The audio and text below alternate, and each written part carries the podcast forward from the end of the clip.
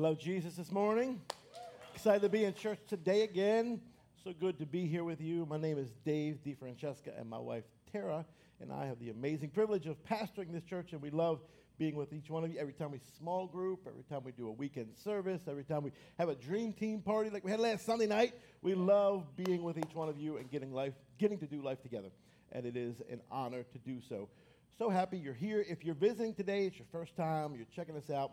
Uh, on your seat, you'll see an orange card. That is our Connect card. We simply would love to have the opportunity to connect to you.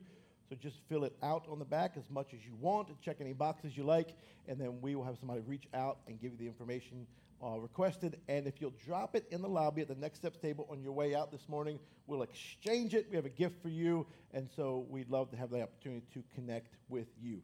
We are near the end of a series we began a long time ago. we normally take a thought or a topic and use about three to four weeks to expand on that thought. We call it a series, message series. Instead of maybe you grew up in church and you would hear the pastor preach one each Sunday, it would be a different thought, it would be a different message, a different topic, and you weren't sure where you're going to be. We kind of use a series now. And so we began a series way back in August, the end of August, and it's still going, but we're at the end of it now. But we've been unpacking the miracles of Jesus, and it's been exciting. It's the longest series we've ever done. And as we go through this series, we've looked at miracles that Jesus did 2,000 years ago and how they apply to our lives today and how we can use those things to encourage us in our life today as we live. And so it's been great. If you want to go back and listen to more or be encouraged, you can do it on, YouTube or our website. You can watch those messages there. But today I want to draw your attention to a story that happened in the beginning of Jesus' ministry time on earth. So he lived about 30 years and then he did this miracle. And as we unpack it, it was early on. And so we didn't go in a chronological order or through our miracles. We just kind of pulled different ones and we've supported them by video with a visual illustration from the TV series The Chosen. So if you're a big fan of The Chosen, my favorite series on TV, you'll, uh, you'll appreciate it because it's it's just fun. It's helpful to visualize something as well as hear it audibly from the scripture as well. We can't do this all the time, but in this series, we were able to tie those two together. So after I read you the story, we're going to dive into that as well. Let me shout out a couple people before I do. Uh, Cash Wagner and my son Frankie DeFrancesca, they had the amazing opportunity because they got some great youth leaders around here who set them up. We had Fields of Faith last Wednesday night and there was over a thousand people in attendance at the football stadium to hear the gospel, and a bunch of churches got together. And these two young men got up in front of over a thousand people and spoke about Jesus and the scripture. It was just blew everybody's mind. They did an amazing job. Come on, can we celebrate them this morning? I told Frankie, I said, when you get up there and you see the people, don't just keep on going. Uh, this morning, let's pull out of Luke chapter 5. Luke was a doctor and uh, by vocation, and this is his uh, recording of the story. Luke 5, verse 1. One day, as Jesus was standing by the lake of Gennesaret, which is also the Sea of Galilee in the northern part of Israel, the people were crowding around him and listening to the word of God. He saw at the water's edge two boats left there by the fishermen. They were washing their nets. You remember we kind of landed on that scripture last week in a different context. We're going to build out a different thought in this whole passage this morning. He got into one of the boats, the one belonging to Simon. Now, Simon would later be called Peter. Jesus would change his name, but currently, Simon really doesn't know Jesus. It's one of his initial uh, experiences with him. His name is still Simon. So, Jesus says to Simon, You got that boat? Can I get in it? And I want to push out a little bit from the shore. Jesus wanted to use the boat as a place to speak from and teach and let the water amplify the sound of his voice. He wanted to put the sound waves on the water and let them run in because the crowd was too deep to stand on the shore and be able to speak to everyone. So he sat down in the boat and taught the people. When he had finished speaking, he said to Simon, Put out into deep water and let down the nets for a catch. And Simon answered, Master, we have worked hard all night long and haven't caught anything. Man, can anybody relate to that verse right there? We worked hard all night. I've been using dating apps, ain't found nobody yet. I've been applying for jobs, haven't landed one yet. I've been working overtime, still can't make it work yet. I've been trying my best to make the marriage work. Seems like it's falling apart. I've been trying to raise these kids the way you're telling me, Pastor. It doesn't seem to be working yet. I've been working hard all night long. You can read over a scripture sometimes and miss the truth in it, and that you can relate to that in many different ways. Simon's like, I am tired of doing this, Jesus, but watch what he says. But because you say so. There is power in those words right there. Because Jesus said so, I will let down the nets. And somehow Simon knew, even when it doesn't make sense, I will obey. Verse 6 When they had done so, they caught such a large number of fish that their nets began to break. So they signaled to the partners in the other boats to come and help them, and they came and filled both boats so full that they began to sink. And Simon Peter saw this. He fell at Jesus' knees and said, Go away from me, Lord. I am a sinful man. For he and all his companions were astonished at the catch of fish they had taken. And so were James and John, the sons of Zebedee. They were also fishermen, Simon's partners. And Jesus said to Simon, Don't be afraid. From now on, you will fish for people. So they pulled their boats up on the shore, left everything, and they followed him. Check out this video. Put that down for a catch. A little farther out. I don't have a quarrel with you, teacher. We've been doing this all night. Nothing.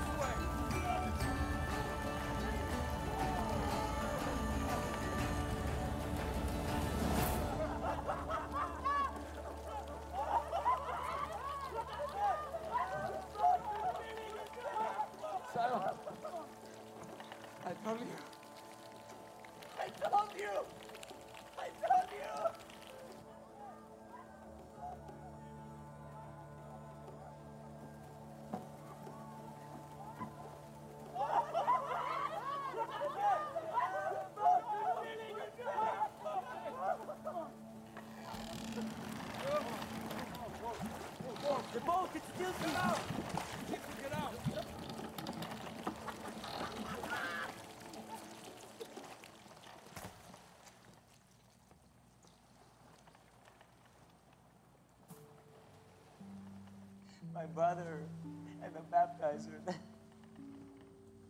you are the Lamb of God, yes? I am. Depart from me. I am a sinful man. You don't know who I am and the things I've done. Don't be afraid, Simon. I'm sorry. We, we've waited for you for so long, we believe. But by faith, I'm sorry up your head, fisherman.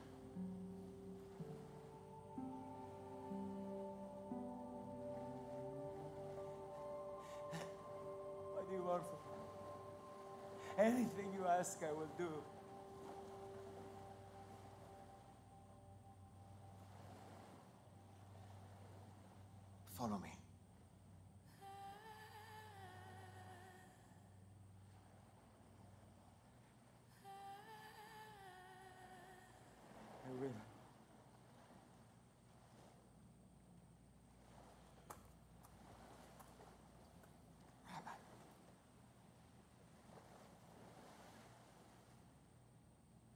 As well.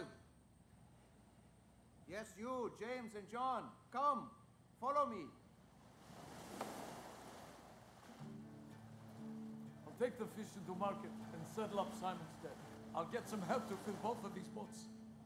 Are you sure? Yes, go. What will you tell Ima? We've just been called by the man we prayed for our entire lives. And you ask me, what will I say when you miss supper? go, now. Put that I hope as you watch these little clips we show each week from the series, it causes you to go back and watch the whole series itself. I think it will draw you closer to God. I really, this morning, want to unpack this miracle of provision, the miracle of provision, because I believe each one of us have a lack in some place in our lives. It could be financial, it could be spiritually, it could be in our health, it could be in our relationships, in our emotions, it could be in our mental state. We all have lack somewhere in our lives. And I want you to know this morning that God is our source. Would you pray with me? God, we thank you this morning for being here with each one of us. We thank you for the first service and all that you did. We thank you for each person watching online, those in this room, for children in the back. This morning, I ask you, God, speak to us in our heart, our mind, our ears. Maybe we be opened up to hear from you and see you changing our lives from the inside out. In Jesus' name, everybody said, How many of y'all have realized that Christmas is almost here? I know, I know. Some of y'all are like, do not, Pastor, begin talking about Christmas just yet. We're not even at Halloween. We're certainly not at Thanksgiving. But I was in Costco and they've got it all out. And they've had it out trees and lights and toys and gifts. And I actually have begun buying. Don't tell my wife. But uh, we are really Christmas people that begin to like celebrate as soon as the season is on. Like November 1, we'll probably decorate the house and begin fa la la la all over the place. Like it just happens that way. We're big into it. So the other day, I recently got in the mail, and like it was crazy because I didn't even think they made these things anymore. I got a toy catalog from Amazon in the mail. Did anybody else receive one? So I took that thing because I remembered my childhood, and my mom would sit me down with J.C. Penney or Macy's or Sears. Then they'd say, "Hey, circle the things you want Santa to bring you this year. Just put a circle around it and." So I thought, man, this would be fun. So yesterday morning, I set Luca and Dax down. Luca's 10 and Dax is 5. Set them down. I gave them each a color. And I gave all, and I added Frankie in there too if he wants to participate. See what Santa brings you. He's 17. And I said, here's what you do circle it, whatever you want for Christmas. So Luca is circling. He's a processor, he's logical.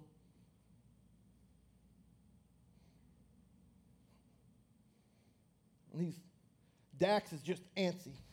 He's got the marker, getting it everywhere. And Dax gets a hold of the magazine, and it just is on.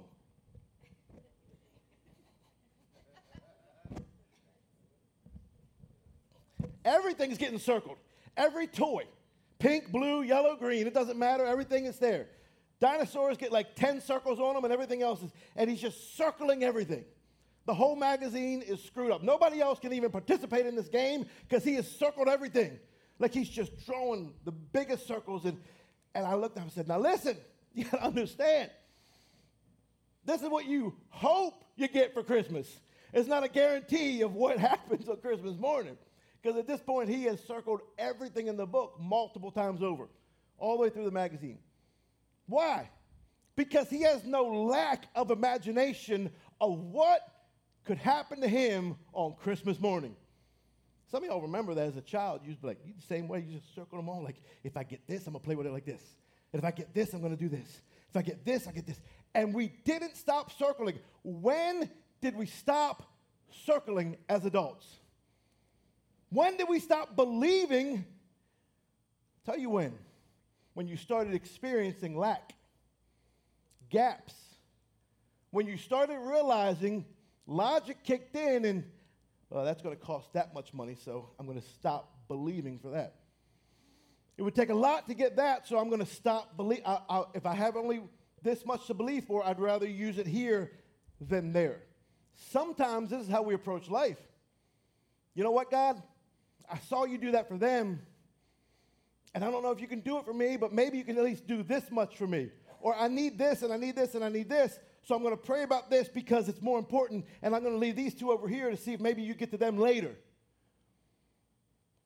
Because lack causes us to want to prioritize or lose faith that God can meet every need we have. The Bible says he shall meet all of our needs according to his riches and glory. But at some point, we begin to not believe that any longer. We begin to act like that the lack is now what leads our lives. Now, listen to me, I'm not against lack. Like, lack is probably going to be in your life in some area.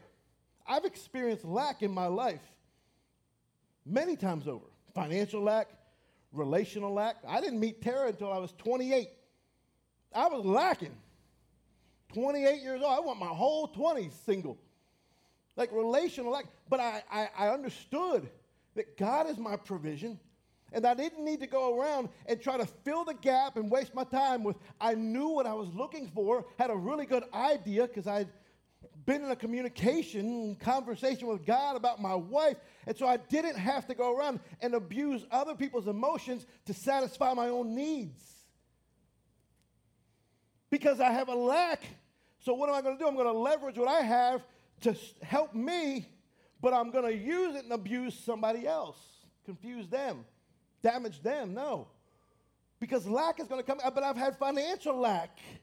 And even after I got married, we still, I still had lack and need and gaps in my life. That's there so that God can remind you and be present that He is your provision. The lack is not a sign of anything other than simply God going, I want to fill that. Will you believe me to do that? I am the source of all that you need.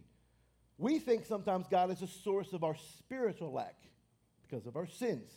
This morning, let me remind you or teach you, He's the spiritual source, He's the physical source, He's the emotional source, He's the mental source. He's everything that you need and lack in your life, He can provide in all those areas well, how can God meet my emotional needs or my relational needs? And, and I got these other needs, and I, he can. And he said so. He said, I will meet all of your needs according to, God does it crazy. God doesn't meet your needs according to what you have. Because if you had it, you wouldn't need him to do it. So he doesn't say, I will meet all your needs according to your bank account, according to your riches. He says, I'm banking on myself. So I'll meet your needs according to how much I have. Now, this is important. This is important as we process through here because oftentimes in our lives, we will go through seasons or moments of lack. And when we do, we in this world have two responses. There's two ways we respond to lack. Number one is simply this I'm going to give you a lot of good stuff this morning, I think. Like, I really think there's, this is going to be a lot of practical teaching. And as we do, take some notes. If you walk out this morning, you're like, Pastor, you didn't give me anything worth writing down. I'm going to delete that whole note I took. I'm sorry ahead of time. But I think there's really going to be some good content you can put down to paper and look back on. Because what we do is we oftentimes get two areas of our lives. I mean, in our area of lack, we have two responses. One, I'm going to work my way out of it. I just need to work harder. I just need to work more. I just need to work harder at what I'm doing because I have lack, so I'm going to throw myself into it and do even more and go harder. The problem is we get exhausted.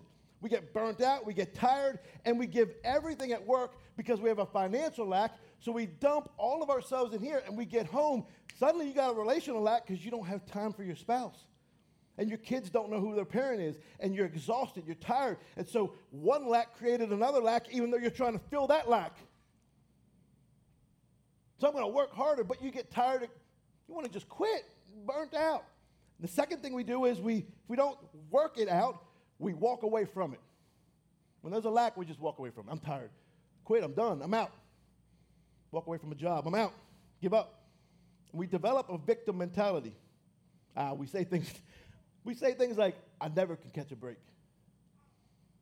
Ah, you know, they always have it work out for them, but never for me.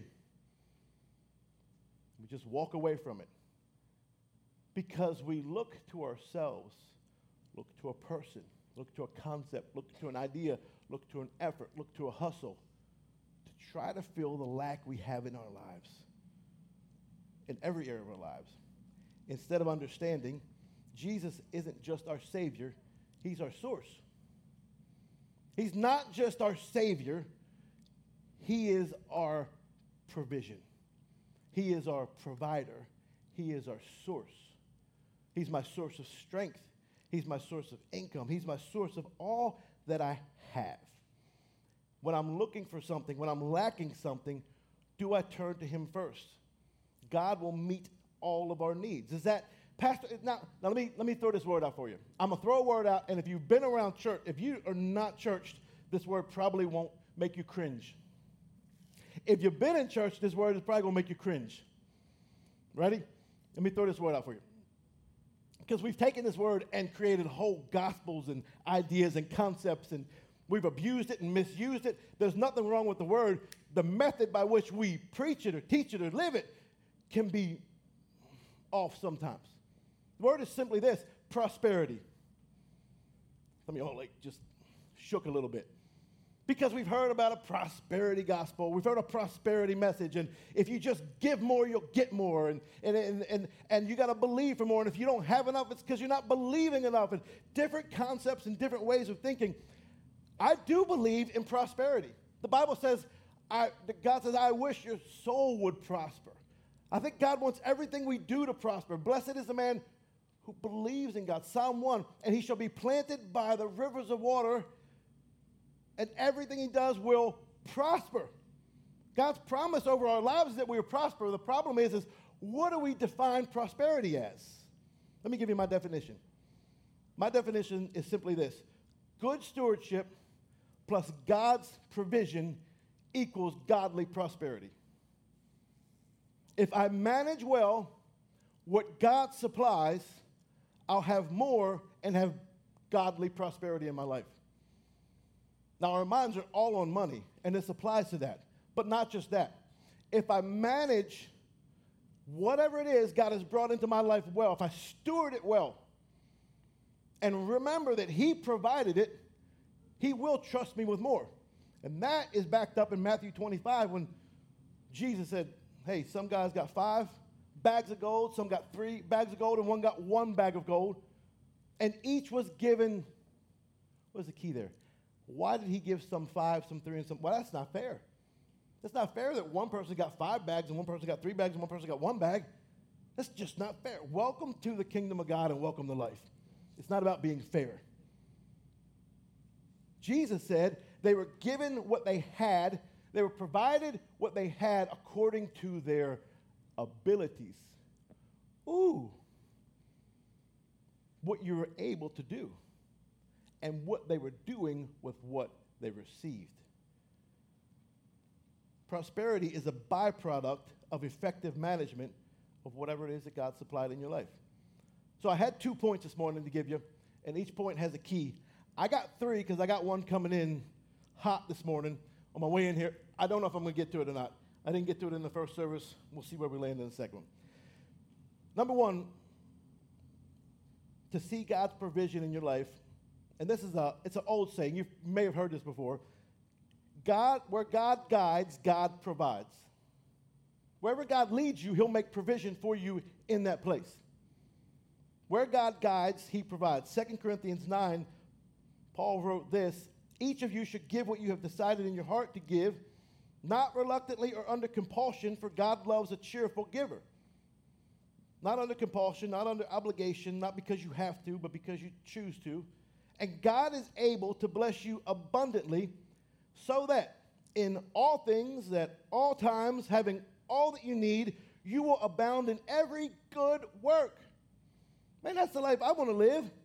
All times, all things, all that I need, so I can abound in everything I do.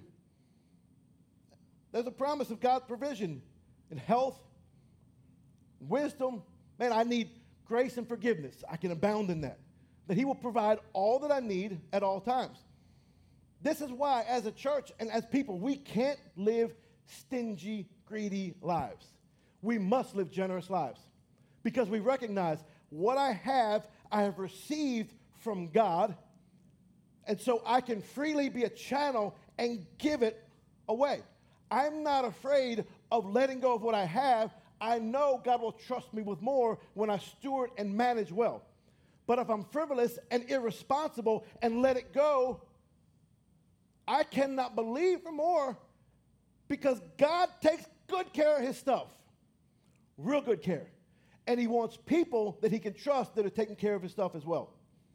The problem is, oftentimes, we forget it's God's and think it's ours. Ooh. Let me give you a key to help you with this.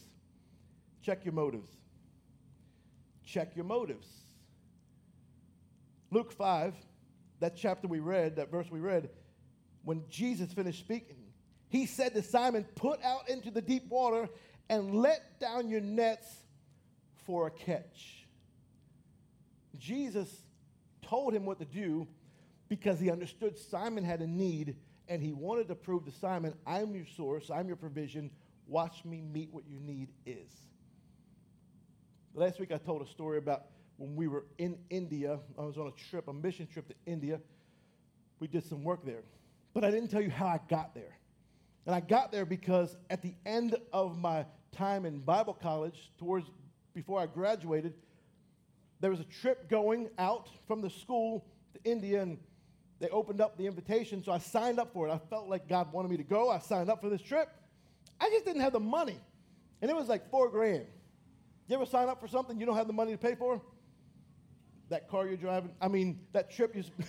and, and I went and I signed up for it, and I was like, okay, well, but I just did it by faith. No, I wasn't under obligation. I didn't sign my life away, but I just believed that God wanted me to go on this trip, and He was going to do something to help me get there. Now, I was trying to manage well what I had. And my school called, and I used to take these teams out sometimes on recruiting trips, and the person that was supposed to take one out couldn't go, and so they asked me, could you replace him and go on this trip to Columbus, Ohio? So I go up to Columbus, and we would take teams out to conferences and conventions and where juniors and seniors from high school would be and try to get them to come and visit our college and enroll. There's recruiting trips. So I go to Columbus, Ohio, we get dumped on with snow, driving 15 passenger vans and getting snowed in. And when we'd stay at these things, they would put us in host homes. Now, thank God for hotels. Because if you've ever stayed in a host home, you eat what they give you, you sleep where they tell you to sleep, and you just, it's weird. Thank God they're hospitable. I got a hospitable host. You never know what you're going to get. And I was never met this guy, and a couple of us guys were staying there with him. And he was asking us about what we were doing, and he said, Well, what are you going to do after you graduate? And I said, Well, I signed up to go to India. He said, You signed up, you're going? I said, Well, I'm believing I'm going. And he said, Well, what's, what's keeping you from? I said, I just don't have the money yet. He said, Well, how much is it? I said, It's four grand. And he was really just impressed, I guess, by the Holy Spirit and he said, Listen, I got a deal in the works that I'm believing God's going to help go through. If it does, I'm going to pay from that deal all of your, to, uh, all the trip costs to go. And I was like, oh, this, let the deal go through in Jesus' name. You know, like I'm praying. Put whatever I got put on it for prayer. Sure enough, a couple months later, this guy sends a check to the school and pays for my whole trip. Why? Because where God leads you, He provides. And I went on this trip for almost a month to India and did ministry there, and He provided. You got to step out in faith and understand who can fill the lack, Who can source out the space in between? Oftentimes, though, our motives aren't right. Our heart isn't right. And we get stuck in a place where we're not, like, why do you want a bigger house? Why do you want what you want? That's a tough question. Pastor, why are you getting in my business this morning? Why do you want nicer shoes? Why do you want a bigger car, faster car? Like, why do you want what you want? Would you dare go into your heart and ask yourself that, or will you just keep living at a pace that says, I want it, so I'm going to live for it and get it and acquire it? Without stopping to ask this question. This is a big word right here desire. Desire. Why do you want it? Desire. It'll make me popular. People see how hard I work. I'll show myself to my family. I'll prove myself. People will applaud me, pat me on the back, affirm me. Just because. Because I've, I've always, whatever your reason is, whatever your desire is, come become honest with it. Come clean with it. Why do you want what you want? Because I think oftentimes where God leads, He provides, but I may not be trying to go there for the right reasons. So I've got to get my heart right. I got to get my desires right. I think a lot of times we do this in a certain area. Anybody here ever just have the need? Maybe you're just married to this person. Maybe I'll put it that way. Are you married to somebody that always wants to be right? Don't raise your hand. Do not let me tell you, marriage tip number one don't raise your hand, just answer in your heart to God. I'm married to that person. Or maybe you're that person. You just always have to be right. What is it about us? What is a desire that causes you to go, I have to be right? At the expense of arguments, frustration, losing friendships, losing jobs, making points, and losing people. Why do you always have to be right? What is the desire that fuels inside of you that you have to be right about everything, about anything? I think we have to pull back and look at it. Like on social media, you always got to make a comment. Always have something to say. Now, I'm all about defending our faith and apologetics. I'm all for it. But the Bible tells me, Jesus said, You are the light of the world. He didn't say, You are right all the time. A city set on a hill cannot be hidden. So don't get it wrong. It's not what he said. He said, You're the light of the world. So I interpret that and go, I can choose to be light or I can choose to be right. And they seem like extremes, but I think they're pretty accurate. Because what is my goal? What is my desire in having a conversation with anybody, my spouse or a stranger? Am I desiring to be light to them or am I desiring to show them that I'm always right? I had a therapist looked me in the eye one time. And he said, Dave, with your personality, you can choose to be right or to be kind. It's going to be hard for you to choose both. Make your choice. And I was like, I don't know. I said, Well, the Bible says the fruit of the Spirit is kindness, not rightness. So I'll choose to be kind. And that direction has helped steer my life for many years now. Maybe helpful for somebody here this morning. It's hard to be kind and right at the same time. You're in an argument. You don't want to back down. That person wrongs you. You're offended. You need to let them know how hurt you are. Do you? Or is your desire and intent to return the same pain you feel right now? Or can you just go, you know what? I'm going to be light. Jesus was offended. He didn't fight back. He laid his life down, as Pastor Brandon alluded to. And I will be kind. See, desire is so much a part of our lives, and our motives are so much a part of what that lack is. And so we have this lack and we want to fill it, but you have to ask yourself, why do I want to fill it? Jesus filled the lack in Simon's life with a catch because he wanted him to see you can fish for fish or you can fish for people think in my life, God, I just want you to use me to impact and touch people's lives. You can share an offensive message without being an offensive person. People are like, well, the gospel's offensive. The gospel's not offensive. We live in a weird world. We just do. We live in a world that wants to divide us and fight over us and cause us to say certain things and get out there and feel like we have to be right about everything. I just believe that God wants us to be kind in all we do. We can be accurate, we can be truthful, but we can be light to people. Number two, write this down. Keep seed in the ground. Now, seed is what God gives us as our source for more. We get that. The seed is what we have that sources us for tomorrow. It feeds our today and our tomorrow. The problem is, a lot of times we just consume all the seed and we don't replant it. We don't put seed back in the ground from what we received. You understand this? Inside every apple is the skin, the meat, and the seed. Eat the skin, eat the meat, get, get, get fed, but put the seed in the ground. Too many times we consume everything for ourselves and don't take anything out of what we've received and use it for tomorrow as well. So Paul writes this, continues writing in 2 Corinthians. He says, So he who supplies seed to the sower, that's God, and bread for food will also supply increase, store your need, increase your store of seed, and will enlarge the harvest of your righteousness. You will be enriched in every way, so you can be generous on every occasion, and through your generosity will result in thanksgiving to God. This service that you perform is not supplying the needs of the Lord's people, but is also overflowing in many expressions of thanks to Him. Understanding that He is our source, that He put the seed in my hand. In this moment, Simon had to decide who was the source of his provision. So he said, Master, because you said so, I'll let down my nets. Sometimes that's how we approach life. It doesn't make sense. But God, you said I'll do it, I'll do it. Understanding that I don't want to get caught looking to somebody or somewhere else to source out what I need. And God has designed it so that our gift will bring us provision and open doors in our lives. What does that mean? Too many times, let's get real practical. Too many times we look at our job and we despise it.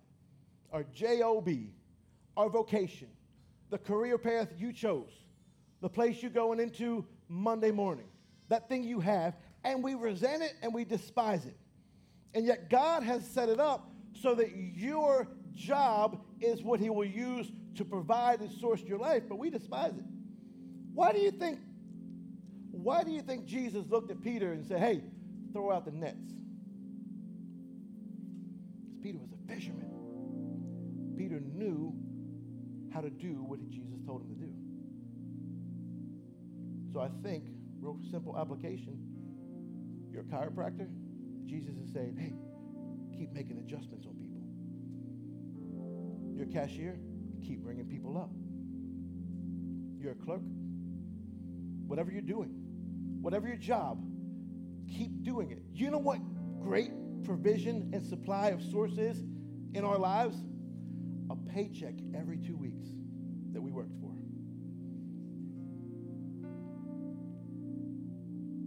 Miracles. So do I. I've lived in the time. I mean, I've, I've had a we had a miracle. A check arrived at the mailbox one day out of nowhere. We paid a bill we shouldn't have had to pay because the IRS forced us to. They sent back years later more than we paid. I saved that check and didn't cash it for a long time because I was like, they're going to want it back again. I called them. I said, You sent too much. They said, We don't know nothing about it. I cashed that sucker. But the best provision is when you cash that check from your employer. And you go, God, thank you for this seed in my life, this provision, because you're my source. Now, the problem is a lot of times we think, well, I worked for that. I earned it. I hustled. I thought about it. I interviewed. I got the job. I put in the time. And you did. And you worked hard. And I believe in working hard. The problem is we forget God gave us the intelligence, God gave us the health, God gave us the work ethic.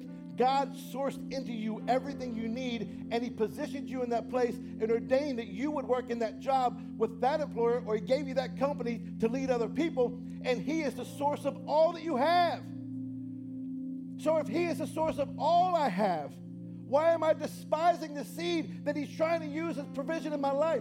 And we have people trying to change jobs and going to work angry and quitting and just bouncing all over the place with no tenure and no consistency because they can't see that God is sourcing them into this thing.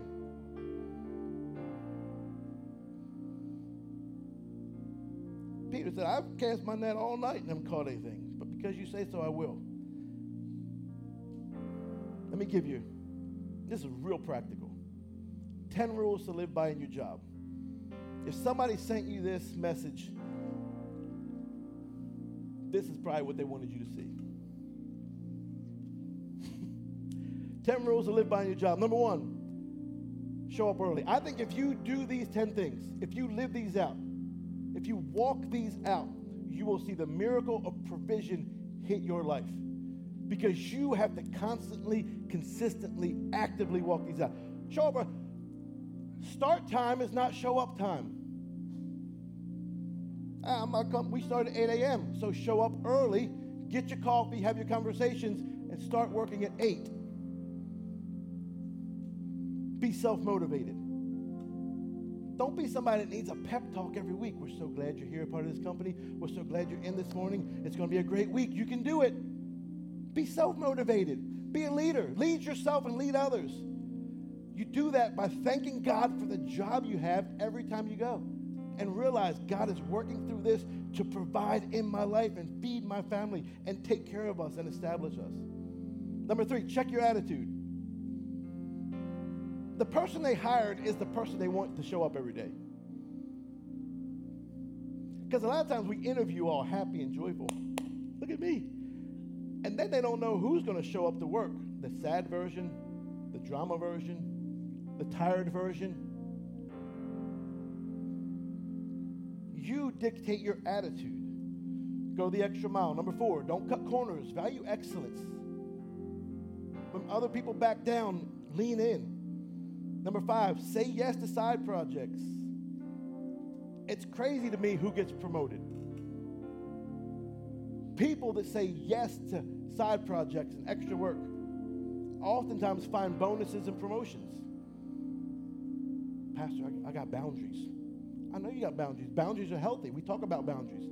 But some of y'all have so many boundaries, you boundaried yourself in, and you're boundarying every prosperity thing you're trying to bring into your life away because you got too many boundaries.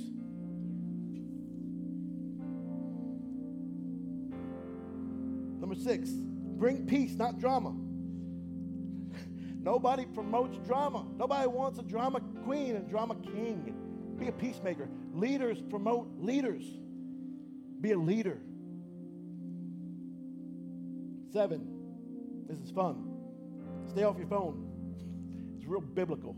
It's in Leviticus and Timothy. Both of them say the same thing. Stay off your phone when you're at work. Scroll TikTok on your time. Shop Amazon on your time. Ask for feedback. We all have blind spots. Ask somebody. What is it about my job I could I could be doing better? I don't see it. Ooh, that's a vulnerable question. You know, I send my messages out to a couple people and say, hey, watch these things for me. Tell me what I could do better. I want to give the best version of the message I'm preaching possible. So I ask for feedback. Could I say this better? Could I do better? Number nine, publicly celebrate somebody else. Don't gossip people, don't trash people, celebrate them. Celebrate your employer. Employees, celebrate your employees. Yeah, but if I tell them they're doing good too much, they're going to stop doing good. No. What you water grows. So if you're talking down to them, it's no wonder people get pushed down. If you speak life to them and talk up to them, they'll continue to develop and blossom. Celebrate other people. Number 10, pray regularly for your company and for your coworkers. What does that mean? It means bring the supernatural into the natural. It's where you now are in the place of, I'm going to be light. Being light is priority in my life. So at work, people are going to see Jesus in me. I'm going to pray for people and let them know I'm praying for them. I'm going to be available to people.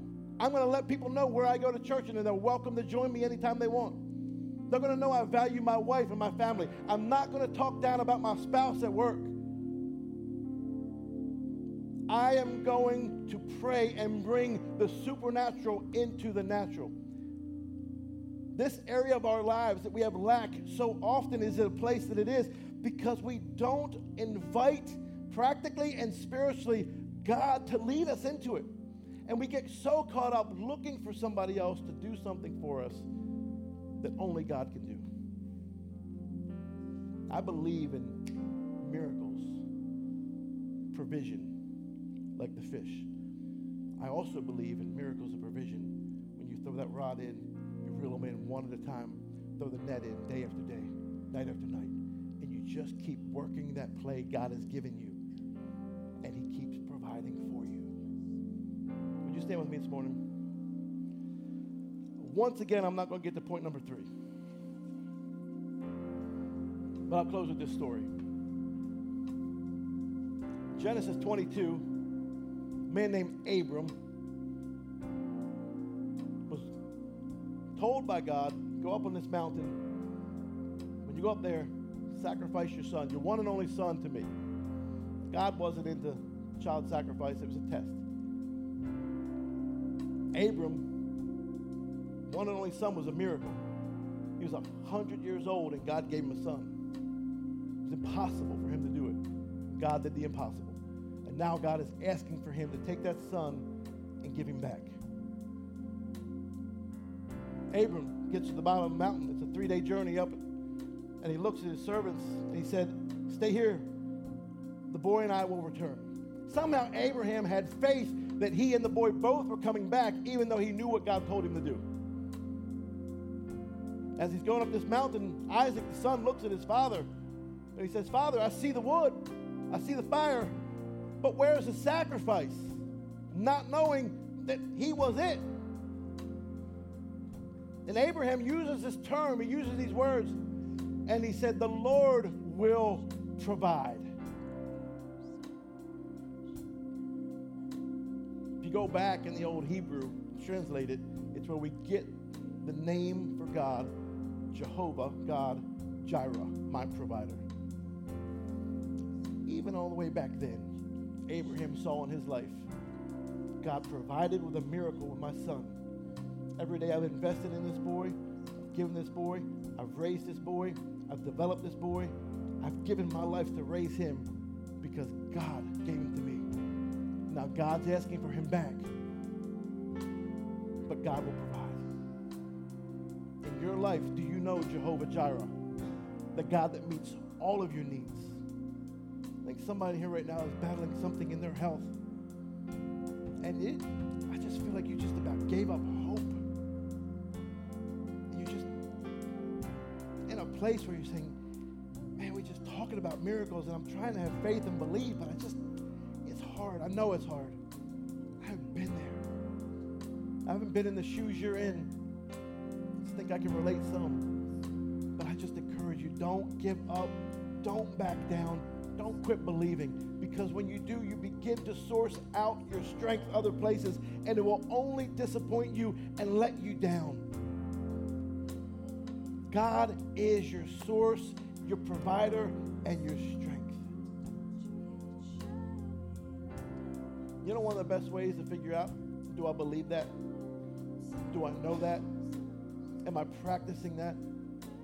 It, am I looking to God and God alone to source out my life? Is do I see Him as my provider, or am I looking somewhere else? It's going to get personal. It's okay. Are you tithing regularly? Tithing is completely illogical and doesn't make sense. Let's put that out there. I got 100% I worked for. Now I'm taking 10%, giving it back to God, and the other 90% I'm supposed to live off of instead of the 100%. Doesn't make sense. But because you said so, Lord, I'll cast out my net. I'll let them out again. I'll throw them out again. I'll do what you said. Why? Because God is my source. Otherwise, I'm afraid you just may be looking at yourself as your source and forgot He put it in your life to start with.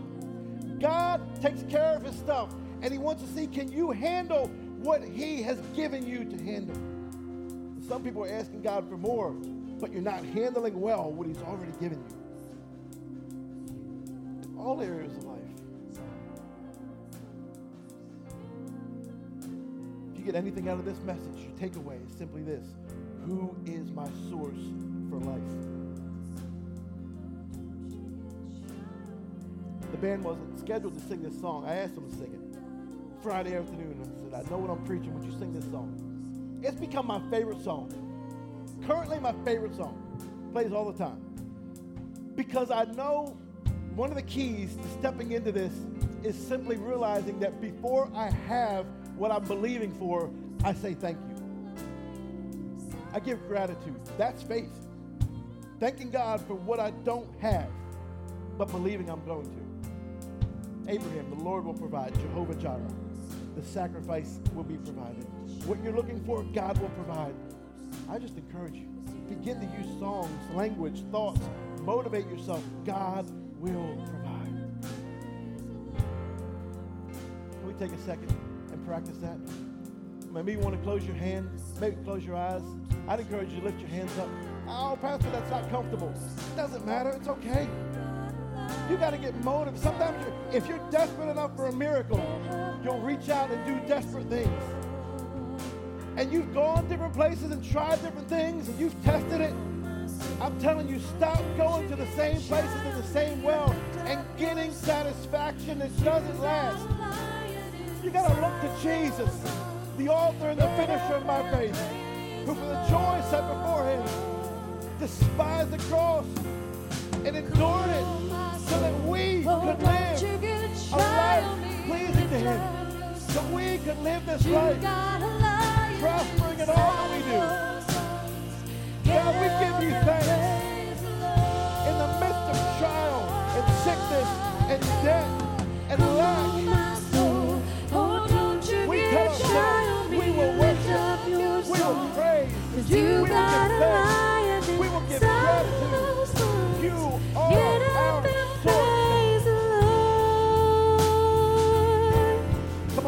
So. I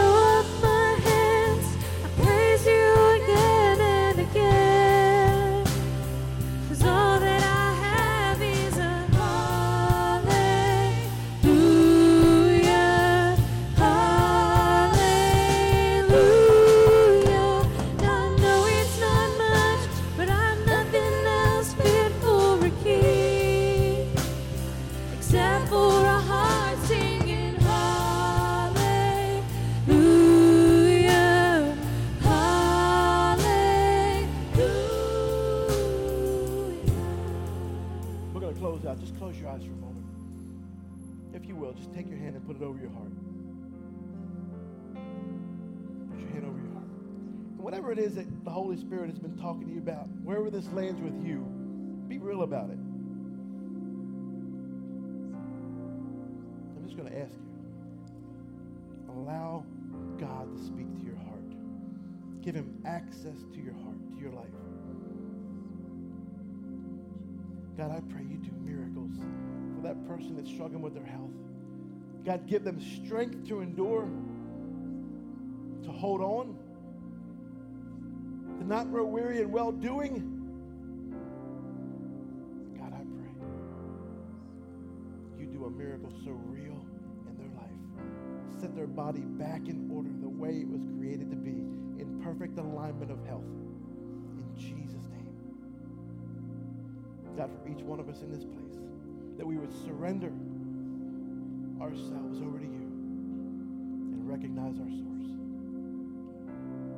I'm going to ask you all to pray a prayer in just a moment. For somebody, there may be a prayer that for the first time, you say, I want to know where to start. You start at the place of exchanging all of your sin for Jesus as your Savior. It's a starting point of salvation. You lay everything down. He becomes the Lord, the leader of your life. If that's you this morning, I'm going to ask you to put faith in Him. Across this room, those watching online, we're going to pray this prayer together. Say it out loud. Say, Jesus, come into my life. Be my source of everything. Forgive me of my sins. Make my life new. I trust you for everything. In Jesus' name I pray. Amen. Come on, everybody, celebrate one time. Put your hands together. I believe God is doing Amen.